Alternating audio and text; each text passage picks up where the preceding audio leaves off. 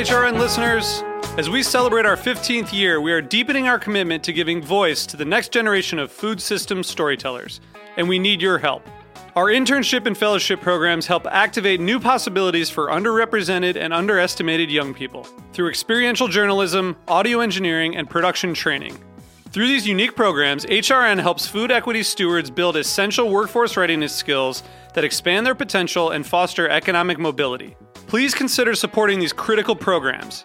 And with a minimum donation, you can be entered to win a dinner for two at an amazing restaurant in one of eight cities and tickets to a concert at a great venue in one of those cities. We have incredible partners across the country who have donated, as they also share our passion for helping to educate the next generation of food systems storytellers. Check out heritageradionetwork.org slash 15 to donate and enter to win today. That's heritageradionetwork.org slash 15 to donate and enter to win today. And make sure you donate before March 31st. Thank you.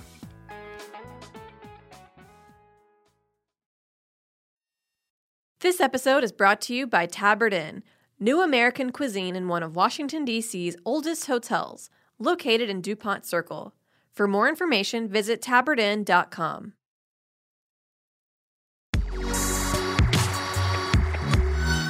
This is Dave Arnold, host of Cooking Issues on Heritage Radio Network. I've been a part of the HRN community for nine years. Nine years.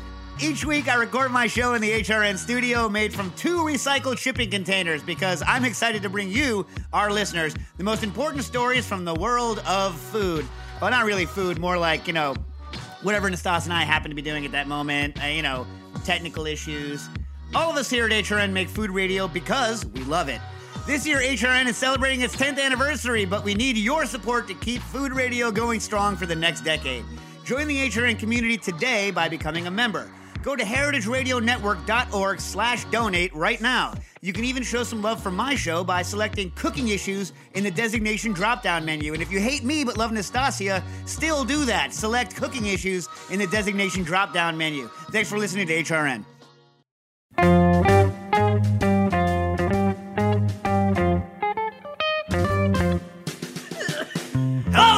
Cooking Issues. This is Dave Arnold, your host of Cooking Issues, coming to you live on the Heritage Radio Network every Tuesday. Uh, like a drowned freaking rat from a beef pizzeria in Bushwick, Brooklyn. Dave's in his undershirt. Well, thank God I always wear an undershirt. Thank God this guy wears an undershirt 100% of the time. and I have the STD blanket on me. Uh, well, you want to explain what that is? It's this old dirty blanket in the studio that's been here forever. that Nastassia has nicknamed the STD blanket. Uh, We got She's rained on. so desperate that she's actually touching it. So Yeah. what had happened was is that when we left the house, the sun was shining, right? I was for me anyway. I was like, oh, it's not going to rain. Yeah. So I wore my shoes that have holes in the in the in the in the bottoms because I'm walking on dry land. Yeah. You know what I mean? Yeah. What am I going to throw away a shoe just because it's got a hole in the bottom? Am I going to buy new shoes? Yeah, right. Nah, sunny day shoes. Right, Matt. Matt in the booth. You have sunny day shoes. They have I- holes in the I bottom. absolutely have sunny day shoes. Now today I'm wearing my rain boots because I, you know, looked. I That- didn't look. I didn't look. Just goes to show people the internet is there for a reason. Look up the weather. Uh, okay. Get out of the subway. I'm carrying with me the classic in the field we're going to talk about today. It's in my hand because I was refreshing myself on some of its points. starts pouring. So I, I don't have time to like cover myself. I just shove the book under my under my vestments and then walk here. And uh, Matt, how did I look when I showed up? You look like you walked out of a swimming pool into the studio. That's true. I took my overshirt off and wrung it out, and copious fluids came out of it as though as though it had been in a pool. So anyway. Okay, we're gonna be at. Whoa, whoa, whoa, whoa. Why don't you start with next week? We're not going to be here doing cooking. Yeah, Stasi, like, it's like you think that they're part of our lives or something. Like they know what's going on. Next week we won't be here. Where are we going to be? Detroit. We're going to be in Detroit. We're gonna. We have two things we're doing. One, we're judging a contest, which is. Oh, by the way, I hate contests. I hate Uh, contests. okay, Dave.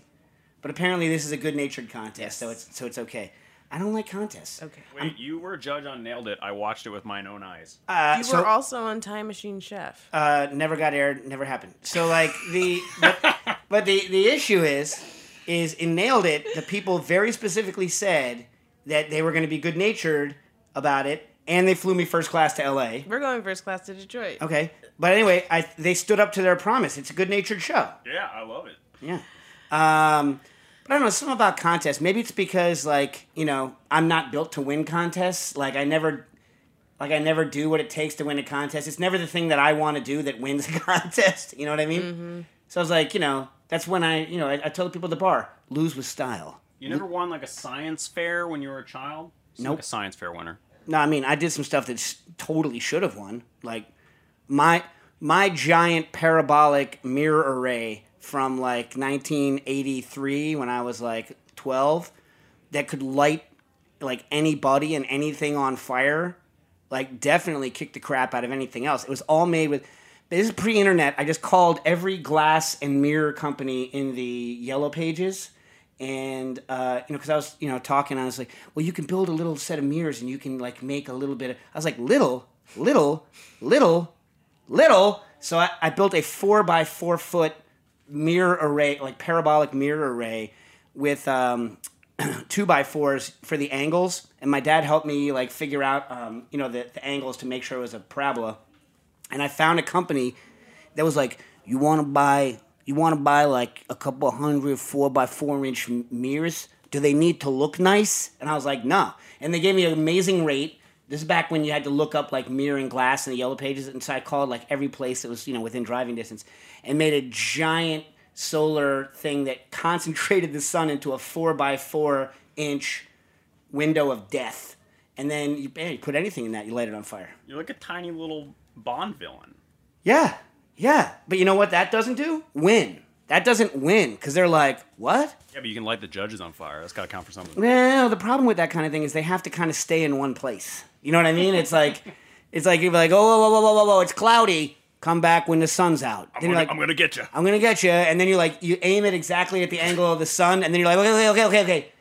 Just put put your hand right, right here. No, no, not not there. Closer. No, no, no, further away. No, at the focus point. And they're like, F this. F this. I'm not gonna get lit on fire by this little snot nosed kid. Yeah. Okay, wait. So We just threw that away. we We, just threw that away like a year ago. My my stepfather was like, "Get this thing out of the house." He doesn't think he needs the space. What's he gonna do with it? Dave, What? Detroit. I don't know. You set it Cocktail, up. cocktail competition. On, Okay, that's on the Tuesday. but it's no, not that's a on co- Monday. No, the competition's on the Tuesday. Okay. And it's not uh, it's not done by cocktail people. It's chefs who are doing ingredient driven cocktails. That's the Okay. that's the no of it. You know what I mean? That's how what makes it different. Yeah, And and apparently, I'm told, good natured. Okay, and then we're making cocktails. We're making cocktails on the Monday, but here's a little known fact to people who aren't from Detroit. Monday is this Monday, coming Monday, for those of you in the Detroit greater uh, metro area, is apparently like the day of the year for fireworks show in Detroit. Not the 4th, it's like next Monday. So We love fireworks. I love fireworks, but guess what we're not going to see? Fireworks. Because we're going to be inside during the fireworks show. Apparently, the entire city is one big fireworks show, right? And nobody goes out on that night. And that's the So night. please come. So please come. If you're in the Detroit metro area and for some reason, I don't know, you hate fireworks. I mean, there are some people out there who hate fireworks. Talk about our fireworks. Oh my God. So this weekend, uh, since, you know, uh, hey, can you cough closer to the mic next time? Jeez. Like this. Face here. Yeah, yeah. Anyway, so uh, I'm you know I'm getting rid of my place in Connecticut. By the way, shout out! I went to uh, Grano Arsagan, Joel Gargano's restaurant. Uh, we're packing the place up, and I realized I had somewhere in the high hundreds of dollars of illegal fireworks from Pennsylvania. Pennsylvania, by the way, of all the states around uh, New York, there's two the two closest illegal fireworks states. Well, they're they're legal there are New Hampshire and Pennsylvania. But in New Hampshire, you can get nice big shells, right? But no rockets. You can't buy rockets in New Hampshire. So if you really want the rockets, you got to go to Pennsylvania. Who doesn't want the rockets? The rockets are fun. Mm-hmm. So anyway, so on Father's Day on Sunday, Booker doesn't care, so he went home.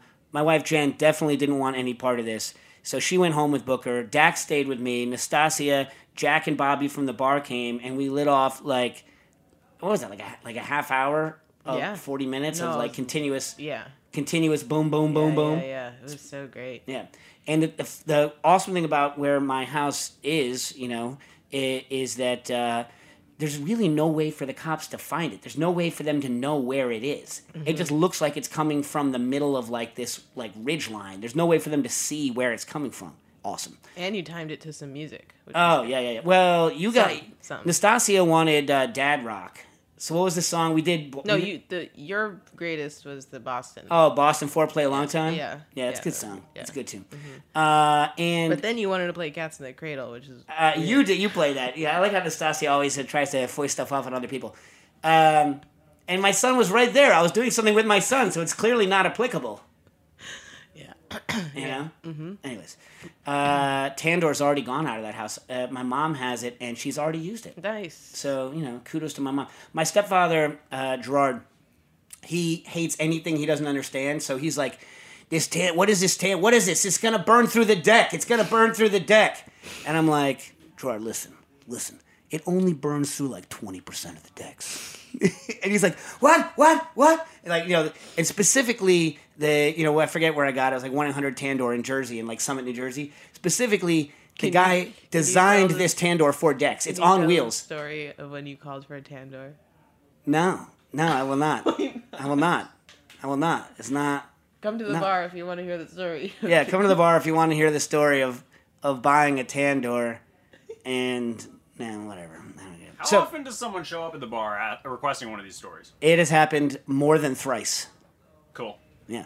Uh, call in your questions to 718-497-2128. That's 718-497-2128. By the way, so uh, to continue a theme of the past couple of weeks and on fire and fire in general, uh, don't read anything, but do you have any idea? Don't don't read it, Nastassia, but do you have any idea what this is? Uh, no. Okay. Moonrock. No, no. You know how much moon rocks cost? What are you, crack? No. Moon rocks are expensive. You don't care because you don't care about those things. No. I would like a moon rock. Yeah, but you wouldn't be willing to pay what it costs. How costs. much does it cost? I mean, a lot. I mean, like they only have so much of it that they brought back. This is also a rock that there's only so much of. So, uh, because we've been talking about nuclear warfare, Are they more than diamonds? I would guess. Moonrock? Uh, I It's mean, like it should be. you have to go 250,000 miles to get it, and then That's 250,000 a miles way back. better engagement ring. A moon rock? Yeah. I mean, it doesn't really sparkle. Who cares? Uh, you know what? I, I like the way you think, Yeah. but most people uh, they they like the sparkle. You know, you know most most people aren't aren't you? Hey Matt, do you have some sort of knife and or scissors? Yes. You have a key right there. I want to cut it cleanly. Nastassia's like, just jab it open. I mean, it's not mine. I don't care what it looks like when it's done. It's not mine. So uh, this is also a rock that there's only a fixed amount of in, in the world. It's called trinitite. And what happened in New Mexico when they set off the very first nuclear weapon in the uh, desert uh, outside there, where was it, Alamogordo, or wherever in the hell they were, uh, at the Trinity site, it turned the desert to glass. And that is a piece of glass from the very first atomic bomb that was ever detonated, called trinitite. And people used to go out in the desert and collect it. And then in the 50s, uh, the government got pissed off with people going out there, so they just bulldozed it all over and saved a couple me see the 55 gallon drums. So this is some of it. And this reminds me of a cooking thing. So Nastassia and I are going to do some uh, ridiculous cooking things over the summer. Uh, one of which is the chicken gun, which we've spoken about. Nastassia, just make up a date. We're going to do it. You tell me. Why would I tell you? You- Next week. It takes longer than that. Post a date in the future such that we can set up what it needs to do, and then we have to stick to it because otherwise it's never going to happen. Okay. We're going to do resistive cooking. I wanted to do it on. Well, we'll talk about it later. This is a. Uh, th- these are all kind of post-war cooking things that never happened. But I've been a long time, many many years, thinking about kind of uh, atomic level sear, right? Atomic level sear. So for any of you who have ever watched um, nuclear test videos, which if you haven't, please you know go out and watch them. They're amazing. But you'll see when they put these test buildings out in the in the desert and they drop the uh, the bombs. If you look at them, you'll see the initial flash, poof, and then you'll see like smoke just rising off the building and then stopping because the thermal energy that was delivered to it was enough to char the outside instantly, but because it wasn't long enough, uh, it didn't actually catch on fire. Now, I did some research, and the numbers for that classic picture that you can see of that wooden sided house going poof and smoking but not catching on fire was uh, 700 watts per square inch for about a second. So that is a high number. That is a high number of thermal energy to deliver to something, but it's achievable. We could literally test searing at nuclear level stuff. Wouldn't you like to do that sometime, Nastassia? Yeah. Like do and see how many how many nuclear nuclear pulses it takes to get a nice sear on the outside. Maybe it tastes terrible. We all know that shooting a laser at something makes it taste terrible, at least according to Harold McGee.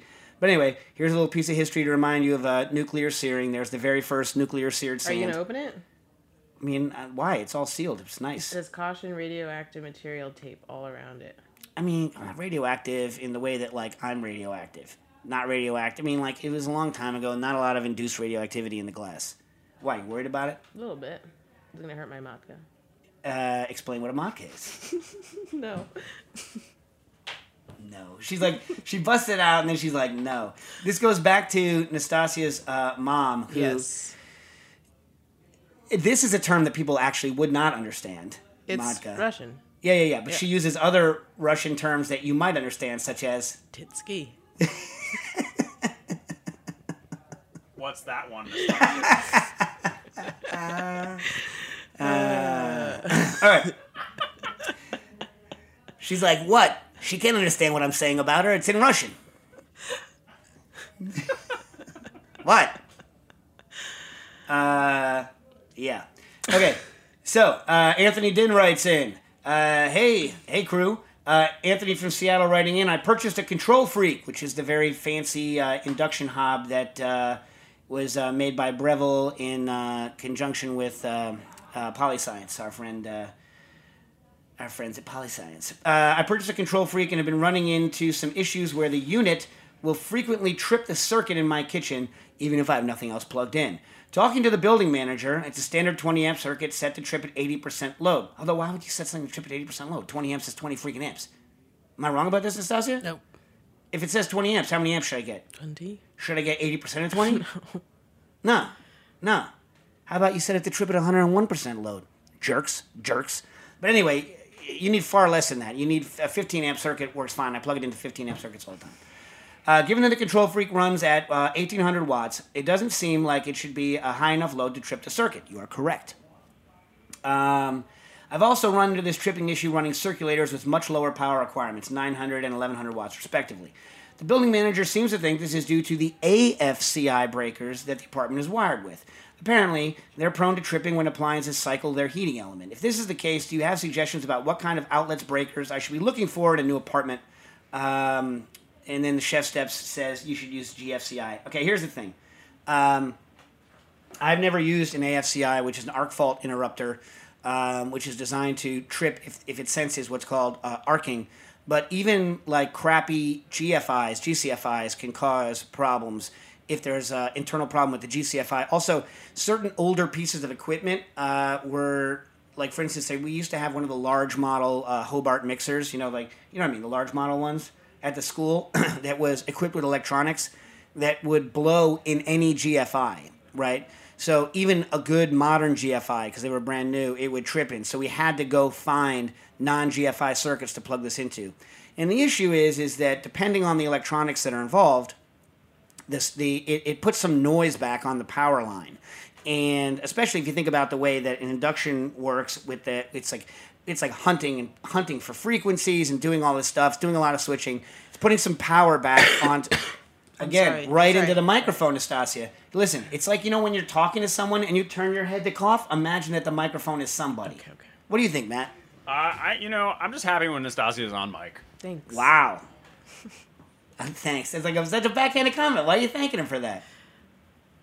Oh, did you see my Charmin bear? No, no, no. Let's finish this story first. Oh my god. She's trying to get me off with the Charmin bear. I'm getting you off with the Charmin. No, I mean off topic. So, uh, Pull quote. so, uh, please, people, please, people. It's hard enough for me to stay on message, please. So, uh, where the heck was I? So, so it puts some noise back on the power line, and older equipment, a lot of older electronic equipment can chip, trip even regular GFIs because it, it puts noise back it doesn't like. AFCIs, it's probably since they're not as common, it's probably not designed for that. It's probably tripping it. Even in your current apartment, go buy one. They're like you can get a good GFI GCFI for like fifteen dollars at a big box home improvement store. Uh, wire it and it should work fine. Mine plug into them all day, all night, and they work fine. Ah, see, Better? see, see. Although, although people, I'm not singling Nastassia out. I know people say I'm mean, but Nastassia, it's it, in the food business. You don't cough into your hand. Where do you cough? Into your elbow crease. Onto the food. Yeah, yeah, elbow crease. I've been still coughing, by the way, because of the fiberglass. I It's have. not, Dave. We're sick. I'm not sick. We're what am I sick from? I don't We're get not- sick. We're sick. I'm not We're sick. For two weeks sick? Yeah, yeah. No. Okay, Charmin Bear. I don't even know what you're talking about. I couldn't look at my Oh, post because it was raining. There was We do have a caller, by the way. All right, caller, you're on the air, and then we'll get to the Charmin Bear. Hey, Dave. How you doing? Uh, I've got a running issue for you. All right. Uh, Running so like running like then- like jogging? Yeah, yeah, Okay. jogging, sure. Yeah. So every, every now and then in the summer, my friends and I will hold a beer mile event. Have you heard of a beer mile? I have not. Is it like the Century Club where you have to drink 100 shots of beer in an hour? Uh, yeah, it's similar in spirit, I guess. Uh, so the basic rules of a beer mile are you set up around a quarter mile track, and before each quarter mile of which you run for, you chug a beer. Chug or shotgun? So, uh, so you can't shotgun. That's part of the rules. No wide mouth cans, no vortex bottles, none of that nonsense. Just, uh, you know, typical 12 ounce minimum beer, uh, 5% alcohol by volume or greater. or greater. Um, or I mean- greater. I uh, mean- you, you have a little control. Right. I bet you know. I would have to say, for a performance standpoint, you'd want to go with minimum. Although you could probably jog a mile before you'd feel the alcohol, right? Yeah, yeah. Well, so the trick, the, the reason I'm calling is because after you drink that first beer, you run that first quarter mile, things start sloshing around in your stomach, foam starts precipitating, uh, pressure starts building, and it gets really painful. I bet. Uh, it's not easy. And it's not easy to burp up that foam. You know, the gases are trapped in the foam. So I want to, I'm wondering if there's a, a solution. You know, I have control over the type of beer, uh, the temperature of the beer. I can, you know, do any sort of tapping beforehand on a can. Um, but I need to eliminate as much trapped gases, uh, both from in the beer and in my stomach as I can. And Um, but I it, it the has to be freshly variable- opened. It has to be freshly opened. Yeah, you, yeah, you can't you can't doctor it beforehand. So you have to open it uh, right before you run the lap. Well, what's the But lowest I- carbonation beer that exists? Uh, so the carbonation. Yeah, what's the lowest carbonated beer in the world?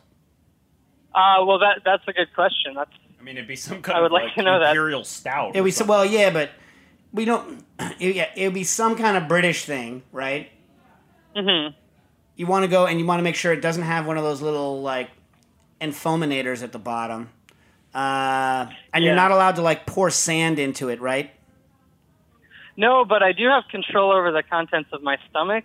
Uh, I'm not above uh, PEDs. You know, if there's anything I can take before or during the race to I mean, to disrupt the foam. I mean, once the thing's there, it's there. Is the problem? I mean, what what has the lowest carbonation but also doesn't produce a nice head? Like you want basically you want like Yeah. an incredibly thin, like low bodied beer. You want the lowest body beer that exists. You just want it to be lower carbonation than than you'd expect. There's got to be some terribly produced beer of low carbonation with almost no body. Like you want like the most garbage, thin bodied, like like almost no barley in it. You know what I mean? Like you want like Yeah, yeah. yeah. Uh, but I'm going the other way. I think you guys should make this race more challenging. And what you have to do is you have to eat a soft serve ice cream cone and then pound the beer. See, That would I've- hurt I've so been- much. Oh my god. I've been pushing for an eggnog 5K, but nobody's my God. taking me up on that. Gross. Oh my god. Oh my god. Are you allowed to throw up? Uh, so you you have a penalty lap if you can't keep the beer down. Hmm. So I'm not recommending this, but I wonder if there's any way you could like bypass, like, like open yourself up so that you're like one long constant burp. Like, but no, you can't because then you choke to death. You would choke to death. You don't want to choke to death. Presumably. but, uh, yeah, it'd slow you down. Yeah, yeah, yeah, yeah. There's a penalty lap for that. Penalty lap for choking to death. Yeah, I mean, like obviously, if you modify it, there was a. I'm not proud of it, but I was a member of the drinking team uh, at at. So again, into the mic. Ag- Again. Uh, Was at, that with um at Yale? with Squee and uh Uh, no, Squee didn't go there. Uh, please don't get me started with these people. Uh, anyway, so uh, what we used to, you cheat by using stale beer, like stale old beer. You know what I mean? Yeah, right, right. Yeah, I mean, That was I, Are you above cheating? Because we could put a we those could put a micro you could put a Oh, micro you could put a micro hole in the can that no one will see, and then just let it Just let it gas. just let it gas off for like a week and a half, and then like you know that's cheating. I can't endorse cheating on the show. Wait, how would you do that? Well, there's there's only Oh, so much oh. honor in the beer mile. Uh, yeah, that's right. Although if you look at the records, they're pretty they're pretty out of this world. I think four minutes thirty seconds, something like that, for Really? like the real serious folks.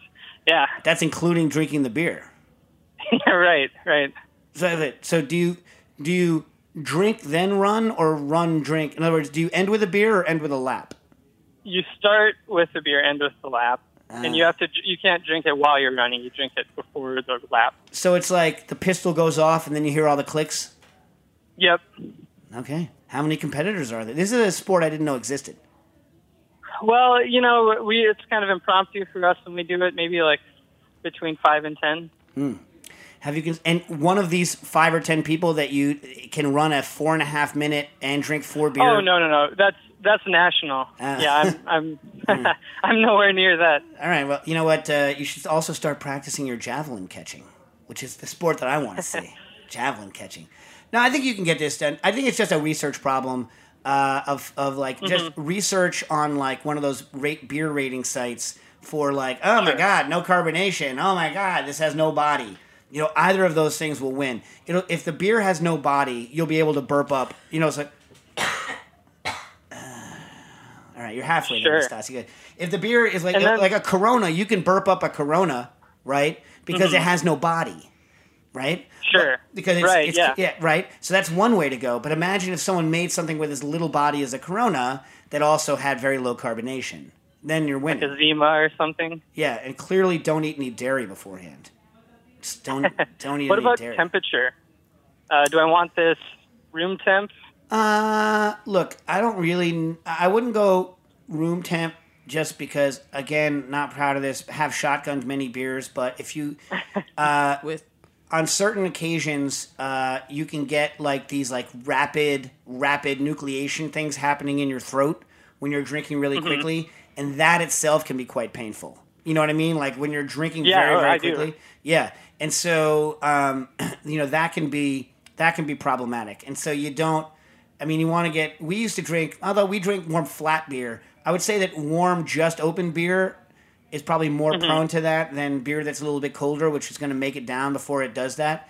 Are you allowed to squeeze the contents of the can into your mouth? That's another way to go. Uh, they recommend against it, but uh, you know we're a little more informal, so I could probably, yeah. Although it might make the last couple of dribbles. I mean, I don't know how they test the weight of the can afterwards to make sure that you don't cheat. It's a classic shotgunning trick that when you are finished, you crush the can and throw it, and you lose like you know half an ounce or so from the toss. That's undetectable. Yes. Yeah, Yeah. classic. The, the the classic trick is the you put the can over your head upside down and How the heck can you do that? You got you got true. running to do. What is this? What do you got time to sit around with a can over your head? You have to hire Oh, some sort of like you have, like in a duel, some sort of second to put the can over their head. anyway, yeah, yeah. all right. Let us know. Let us know how it works. All right, thanks. All right. Oh, by the way, are you uh, are you better winning on the drinking side or the running side? It seems to me are you, you're probably a specialist in one. You know what I'm saying? Like a Yeah, well, it it definitely is advantageous to to be really good at one rather than you know a jack of all trades. Yeah. But uh, running for me, yeah. I, you're I have trouble burping. yeah. yeah. yeah. are you, mar- Practice. are you married? Uh, no. Uh, that's the Stasia for you. All right. All right. Anyway, good luck with this. Let us know. Uh, Elvin wrote in about peanut butter steak. Hello, uh, Nastassia, Dave, Dave, Matt, Jackie, etc. Anyone else in the room? Uh, long time, uh, first time uh, writing in. Uh, love the bar. Accidentally became a not quite regular, even though I don't even live in the same state, city, or coast. I'm curious if anyone has asked it. Uh, what? Why are you pointing? What do you? Why? What do you need to cut? Don't cut anything on my book. Not. And I'm in the middle of reading the person's question. She's like, they can't hear that I'm asking you for the scissors. Anyway, um, I'm curious if anyone has asked about this meme that seems to be exploding on the sous vide subreddit. Basically, people spread peanut butter on a steak, low temp it, and wipe it off before searing. Apparently, the resulting product tastes really good and not peanut buttery at all, but I feel like I should try to reach a theoretical explanation before trying it myself. That's a mistake. Just try it, and then theory. theory all theories are garbage, by the way, including the one that I'm going to give you. By the way, Nastassia, you couldn't have just reached over and gotten the scissors? Okay. Uh, thus far, I haven't been able to test it, but I'm really curious. Uh, P.S. I annoyed Jack and Bobby at the bar last week with this very question to try to avoid sending it in uh, to no avail. Pass on my thanks for tolerating my low quality individuality as well. Thanks, Elvin. So, uh, I watched a video by someone who claims to have thought of this idea uh, on his own. I forget the guy's name. Uh, but he, the theory was is that he likes peanut on beef in Vietnamese cuisine, so he was going to wipe peanut butter on the steak and sous vide it. And everyone on the video went like you know crazy for how how good it was. Now, uh, I have not tried it, but again, theory all theories are garbage. However, what is peanut butter made of? If you ask me to think about it and not having tried it, uh, you wipe peanut butter on, uh, you cook it, you wipe the peanut butter off, and sear it. Now there are a couple of things I would like to know. Everyone in the video said that it was one more tender, two more beefy, uh, and you know three just delicious. As for more tender, I don't really understand why. There's not a lot of tenderizing agents in uh, peanut butter that I'm aware of. It's salt, sugar, oil, and peanut solids. Right? That's what you got in peanut butter. You got your salt, your sugar, your oil, and your peanut solids. So the this could be one of those cases of you know uh, like I like to put mayonnaise on things before I'm going to sear them. It could be a cake because mayonnaise is, fundamentally is solid oil. Uh, it's solidified oil plus egg yolk. So you know the egg yolk is good for browning, and oil is obviously good for you know for for searing. So this could be a case of like similar to mayonnaise, but even thicker, with the addition of the sugar, which in low concentrations is not going to be perceived as burn, but is going to be perceived more as a, a searing thing, like a small amount of sugar um, you know, which could, uh, depending on the sugar involved, probably also uh, help for Maillard. So there's that. Uh, and the oil is going to help with, uh, you know, getting good contact between uh, the pan you're searing on, or whatever you're going to sear on, and the meat itself. So uh, that's one explanation. two, I'd like to know whether or not, I mean, I don't know, if there's not that much salt in peanut butter, so I doubt you're going to get any, you know, salt.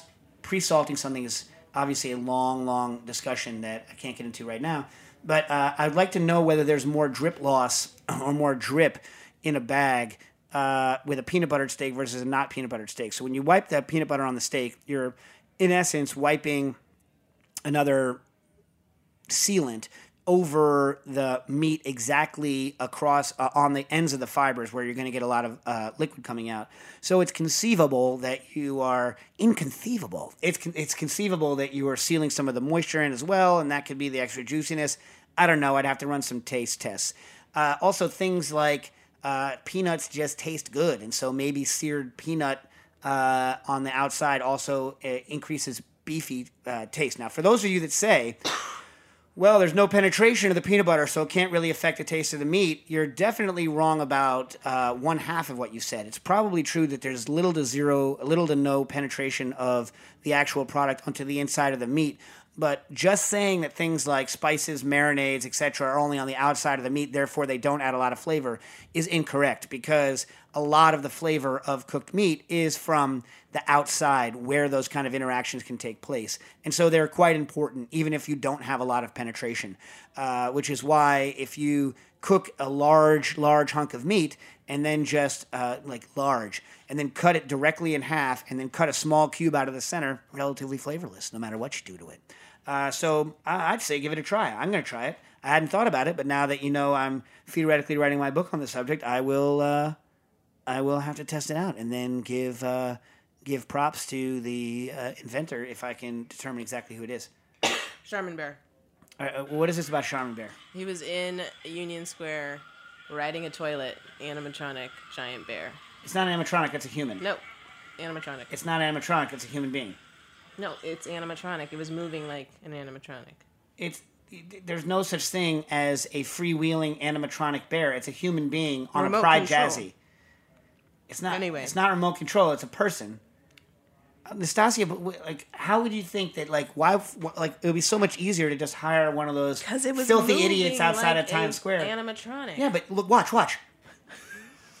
I am moving like an animatronic, but am still relatively a human being. You guys built an animatronic, Dave? Oh, man. See? See? Where's my red book that you took? Are we gonna go to the thrift store after this? People don't know what you're talking about. We're building. We're, I we're mean, doing something special pe- for our this PR is why, person. This is why people say I'm mean, but like after all these years, Matt, what episode number is this? Like a thousand. I, I forget. Right, all these years, right? You have to preface anything you say to the listeners We're making with something information. special for our PR person. All right, what? I can't say it because she. Then might why are you saying it on air? But it's. But look out for it. But then why are you saying? So you're saying tune in next time, Yeah. and we will discuss the special. well, we are. We're making boondoggles for her. Yeah. But we're we're doing something even more special. and we already talked about boondoggles on the air, right? the little Oh yes. Yeah. little plasticky things. What's our current boondoggle song? I think it's the Sade one. Boondoggle litter. That one.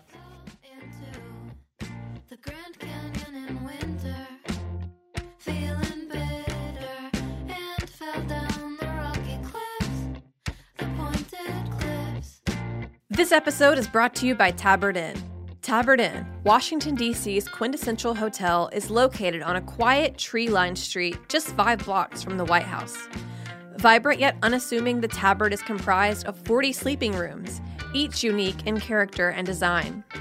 Feast on an eclectic American cuisine in their acclaimed restaurant, or enjoy a cocktail and listen to live jazz in one of their cozy Victorian seating areas. Mingle with travelers from around the world who find the Tabard the only place to stay when taking their travels to Washington. For more information, visit tabardinn.com. So, if there are no more callers on the air, Uh, well, you have a question from the chat, actually. all right, what do you got for me? Robert asks if Dave has any thoughts on the new ISI Nitro Siphon and any uses for it beyond coffee and beer. He says, sort of rude, in my opinion, for ISI to make the Nitro system incompatible with our current ISI siphons, so on the fence about it. Yeah. Okay. Uh, hand me my phone, Anastasia, please. I need to look up a picture. Uh, the for those of you that don't know, uh, the new Nitro, which they shouldn't have. I wish they hadn't. Okay, it, this is one of those confusing things. The new ISI Nitro thing is not nitrous oxide. So the nitro, the nitrous that you buy for whipped cream or for rapid infusion, or the CO two that you buy for seltzer water or whatever else from from EC they are um, both compatible seven gram chargers. All you know they, they all of that stuff's compatible back and forth. This new nitro is not nitrous it is nitro straight nitrogen. And what it's doing is under pressure it's putting nitrogen. Nitrogen's not soluble. And so what happens is is you get that poof, it like immediately bubbles and creates that kind of foamy texture that you get from like a widget in a in a in a Guinness, right? So it's not the same gas mixture. Uh, and I guess that's why they made it not compatible. I don't know. Like maybe the pressures are higher. I don't know. I I had a conversation with them briefly at the bar because they came to to demonstrate it to us. Uh, but I mean, honestly, could they have made it compatible? They probably could have made it compatible, but they didn't want you to use one for the other, I guess, so that they they didn't do it. Although that's not a problem for them with CO two versus nitrous. Look, I don't remember their story about why it wasn't compatible. I'm not going to say that I, I, I. My feeling is is that if I believed that it was a good story, I probably would have. Uh, I probably would have remembered it. So I probably also agree with you that I didn't think it was such a good story as to why they made it incompatible. All right. Now, for this week's episode of Classics in the Field, yeah, we have Making Pigeons Pay, which is a classic that first came out in 1949 and is still considered to this day a classic in the field of raising pigeons. Now, uh, the for those of you that don't know, Nastassia, you knew that squab was pigeon, right? Yes. All right. Uh, But I didn't know that until I was like 30. Yeah, yeah. It's not well for those you know for people who uh, you know speak other languages, right? Like French, right, where it's it's more kind of uh, apparent. Uh, you know, it's kind of clear. Like we're used to eating squab. In fact, I was at a uh, three Michelin star restaurant in France, you know, well over a decade ago, and I don't know what me me me. Uh, yeah, we spent our last time on it. Anyway, we went in there and we were lost. So for those of you that've been to Paris, there's this restaurant. I don't even know if, what it's still doing, but Le Pré, Le Pré Catalan, I think is what it's called. It's it's in the Bois de Boulogne, which is this kind of area, kind of on the outskirts of Paris, and it's where all the hookers hang out, right? And we we were spending all of our money on the meal, and we had reservation. We don't speak French, and so we got lost. There was no Uber. There was no nothing like no, like cell phones, nothing. We got lost, and we were walking around the de Boulogne trying to ask hookers how to get to this restaurant, and we were an hour late to our reservation. They still sat us, and they were you know they were quite nice to us. Uh, anyway, the waiter came up. They weren't really nice to us because they were French. No offense, France, but you know your service is not about being friendly to me. It's about you know being kind of more austere. It's a more austere service style. You prefer Italian service style, right, Nastassia, where they're kind of more friendly? Yeah, I do. I do. I Yeah, do. you know the austere French service. Yeah, yeah. Anyway. I do like austere French service though too. Yeah, anyway, so very austere, not American French, French French. And so the guy comes up and he's giving us, you know, and I have my high school French with me, uh, you know, which is basically crap. And he's like serving us the pigeon, which, you know, was squab. And I tried to joke to the guy. I was like, hey, hey, try serving something called pigeon in New York City, right? Am I right? Nothing. Nothing. Nothing. Dead eyes. Dead eyes. Eight hundred fifty-five thousand dollars for a moon rock. Oh, you, Nastassia's still on the moon rock. I like how like how many different people's Wi-Fi did you have to parasitize to get that information? Because those of you that don't know, there's no internet service in this little box that we have. She had to like Yeah. she had to go buy a satellite phone and download it one bit per year to get the information. How much? Eight fifty-five. I can't see how how much. Thirty fourteen inch. Nope. I'll find it. Go Sa- on. like how many carats is this rock? I don't know. Let me figure it out. This is what you want for your engagement ring. Yes. For those of you, if you plan on trying to get engaged to Nastassia Lopez, Good luck. All right. So anyway, so uh, squab is uh, young pigeon. Now the thing about squab that is cool. I want the reason I have this book, Making Pigeons Pay, first published in 1946, and I believe still in print. So right after the war. Uh, is I wanted to raise pigeons in Connecticut. I wanted a dovecote because here's another thing. So squabs are the yet flightless pigeons. So the way pigeons grow is that they uh, have the you know they, they lay eggs that pigeons hatch little squab hatches uh, it grows to two-thirds of its adult size before it ever flies so it is extremely tender it is never flown, so you don't have to worry about trying to catch it, right? And here's the other great thing adult pigeons are just going to make another pigeon as soon as that one leaves, so they don't really get attached to it once it's gone. So as long as you take the, the squab out of the out of the nest right before it would have flown, you get a super tender bird, never never flown, and the parents don't care, they just make another bird. So it's kind of this genius thing. So what they what what the old time uh, folks used to do, they would make something called a dovecote. This is where this is how I come to this because I wanted to build a dovecote. Is you would create, and you can still see them in Europe and in some places even in the U.S. These large kind of almost like large beehive things. Often, sometimes they're square with holes in them. And what would happen is the, the inside you could get into it, so the pigeons would poop inside, and the people could go inside because you could use the poop for manure. People would go inside to go steal the squab out of the nest before they fly, but there were holes to the outside so that the pigeons could fly out. And this is kind of what I learned from one of the things I learned from this book we're going to talk about. The pigeons would fly out and eat whatever. So the nobility never used to feed their pigeons. In fact, you were not allowed, as a common person, you were not allowed, it was illegal to raise pigeons because what the pigeons did was fly out and eat everybody's crops. So it was kind of like another tax that the nobles had on the peasantry because they weren't allowed to kill or raise these pigeons, but they weren't allowed to mess with them when the noble person's pigeons came to eat their crops, go back and raise little birds that the, that the nobility got to eat. In addition, uh, the pigeons are good at scrounging even in wintertime for whatever's lying around and creating more meat for you to have uh, in the wintertime. So, anyway, so it's a win win for everybody. But two things the reason I didn't make the dovecote in my house was one, everyone in my family said, if you murder those baby pigeons, we won't eat them. So, I'm not going to sit there and eat the baby pigeons all by myself, right? Yep. And two, it's kind of rude to send animals out specifically to eat everybody else's stuff and then fly back and you get to it's it's rude. And in modern kind of pigeon raising, which is how I got to this book, modern pigeon raising, it's considered kind of in poor taste to allow your pigeons to freely roam so that they may ravage the countryside so that you may have a nice meal.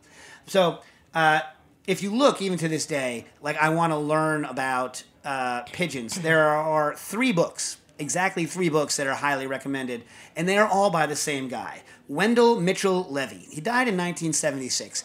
Uh, the the actually, I'm not going to talk about the most classic book. The most classic book he wrote is called the pigeon and it is like the pigeon bible in the way that for you those of you who are book aficionados ashley's book of knots is like the knot bible the pigeon to this day is still is still the bible for all manner of pigeons so we're talking we're talking homing pigeons. We're talking eating pigeons. We're talking pigeon uh, feathers. We're talking pigeon pigeons pigeons pigeons.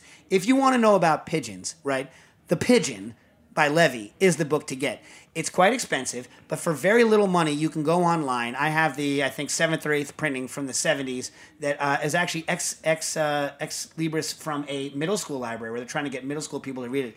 If you're actually interested in just raising pigeons and you want the bare rudiment of knowledge to get into pigeonry, Making Pigeons Pay is not only a great title of a book, but is the book you want to get. Now, a little bit about uh, a little bit about our boy uh, Wendell Levy. He was uh, he was born in the late 1800s and started raising his own pigeons when he was 11. Uh, by the time the First World War broke out, he became the first lieutenant in charge of pigeon in the charge of the pigeon section of the USA Signal Corps because not just food pigeons, an expert in homing pigeons. Uh, he uh, did that from uh, 1917 to 1918 during the time the United States was in World War One. Uh, he then became the president, founder, and chairman of the Palmetto Pigeon Plant from 1923 till his retirement in 1956, uh, and then became chairman of the board. I mean, how many people on the board of the freaking Palmetto Pigeon Plant? Uh, he was the president. He wait. He was the editor of the question and answer department of the American Pigeon Journal from 1927 until apparently this book was published. I didn't even know that was a journal. And the president of the National Pigeon Association from 1931 to 1933, uh, as well as the president of a bunch of actual breed uh, pigeon breed uh, associations. Uh, so anyway, so if you want to know about pigeons, uh, he's he's your guy. Uh, now let me read some choice uh, choice words from Making Pigeons Pay. It is my hope that through this book, many persons desirous of earning a, li- a livelihood and undecided as to their future may find in squab raising an answer to their dreams of an independent outdoor existence. Commercial squab raising is a sound business for one with the necessary qualifications. It can also be made a well paying sideline. So, what, what's interesting, and my uncle, my crazy, well, I have several crazy uncles, but my uncle Rick, uh, there was a lot of schemes for raising animals in the Depression and just post war in the United States where they were like, hey, you got nothing else to do? You like got a house? You got something? You could raise animals for money and make a lot of money. So I have another book on how to raise rabbits. If you're interested, the interesting thing about that one on chinchilla rabbits is the chinchilla rabbit poem. So if you want to hear the chinchilla rabbit poem, we got to do classics in the field, chinchilla rabbits at some point. Let me know. Let me know. Um, so then let me see what else do I have here. Uh, making pigeons pay. You Uh, know what children's character loved pigeons? what? Do you remember? No. Bert. Oh, Bert. Hmm, pigeons. You remember the pigeon song? He did the pigeon dance. He did the pigeon dance. You know my favorite quote from Bert? But No, brother. I they I heard that he was created as everyone's idea of a blind date. What? Yeah. Like that he is what the producer called everyone's idea of a blind date. So when you show up at a blind date, you're like, Bert? and then do you say, no, brother? no, Bro- oh, brother. The young of pigeons has been recognized as a delicious and nourishing food for many centuries. As far back as we can trace recorded history, we find the young pigeon a preferred article of diet among the many peoples of antiquity. An Egyptian bill of fare about 5,000 years old records their use at that time. Among the ancient Hebrews, and this actually is true, their desirability as a choice article of food was well recognized. They called them young pigeons and not squabs, for the word squab has only been used in English speaking countries for the past couple of centuries. Abraham, about 1913 BC, was ordered to use a young pigeon as a sacrifice to God. The subsequent Mosaic laws were very strict in approving various foods, and especially so because of the existing hot weather uh, and consequent quick spoilage. Doves, actually small pigeons, and young pigeons are the only fowl suitable under the law of Moses to be used as sacrifices. Chickens, ducks, and geese, though raised at that time, were not acceptable. And then a couple, you know, uh, quotes from Leviticus. And it is true that you could sacrifice a, a lamb if you were rich. But remember when we did the Anthony Bourdain "What Would Jesus Eat for Christmas"? Yep. Yeah. Uh, turns out that when Jesus was born, uh, Joseph and Mary didn't have a lot of money, so for a sacrifice, they did squab, and we cooked squab in a Palestinian, what amounted to a tandoor, for Anthony Bourdain when he was doing his Christmas special all those years ago. Remember we made that fake, uh, fake Yep. tandoor? All right. The ancient Greeks and Romans were also fully cognizant of its superior food value. Uh, with their early writings, many references to raising pigeons as food. Socrates discusses their breeding. Aristotle discusses, discourses on their characteristics and habits and actually describes five distinct breeds of domestic pigeons. Uh, in Rome, about 2,000 years ago, pigeons were in a high state of cultivation, and the Roman writers described pigeon raising for food purposes in great detail. Uh, then he goes into a very long, if you're curious, which you should be, uh, if he goes, he goes into very long uh, discussion of the intricacies of pigeon raising in um, United States, including how to raise them on railroad right of ways. Uh, but I want to find what he says about the meat of pigeons. All right. Um, compared with chicken, probably the most popular of all fowl meats, it is tenderer, has a richer flavor, and does not have the dryness which is often found in chickens unless they are very competently cooked. The meat of very young lamb is quite tender, but not as tender as that of squabs, and young lamb has a flavor that does not appeal to everyone. About the only meat on our national market today that seriously competes with squab is filet mignon. A good filet mignon is always tender and has a flavor that quite justify uh, quite justifiably appeals to many. But the size of the squab fits exactly in with a formal serving. No carving at the table is necessary, and individual portions are of the exact same size, which is a real asset. Again, squab meat lends itself to a great variety of cooking roasted, with or without stuffing, broiled, fried, smothered, in fact, any way that the most enterprising cook may desire. See recipes on page 253. Yes, he teaches you how to raise them, how to buy them, how to breed them, how to kill them, how to skin them, how to sell them, and how to cook them, making pigeons pay by levy. Cooking issues. Oh, yeah, cooking issues.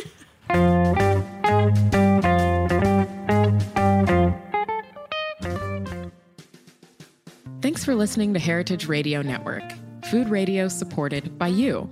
For our freshest content and to hear about exclusive events, subscribe to our newsletter. Enter your email at the bottom of our website, heritageradionetwork.org. Connect with us on Facebook, Instagram, and Twitter at heritage underscore radio. Heritage Radio Network is a nonprofit organization driving conversations to make the world a better, fairer, more delicious place. And we couldn't do it without support from listeners like you. Want to be a part of the food world's most innovative community? Rate the shows you like, tell your friends, and please join our community by becoming a member.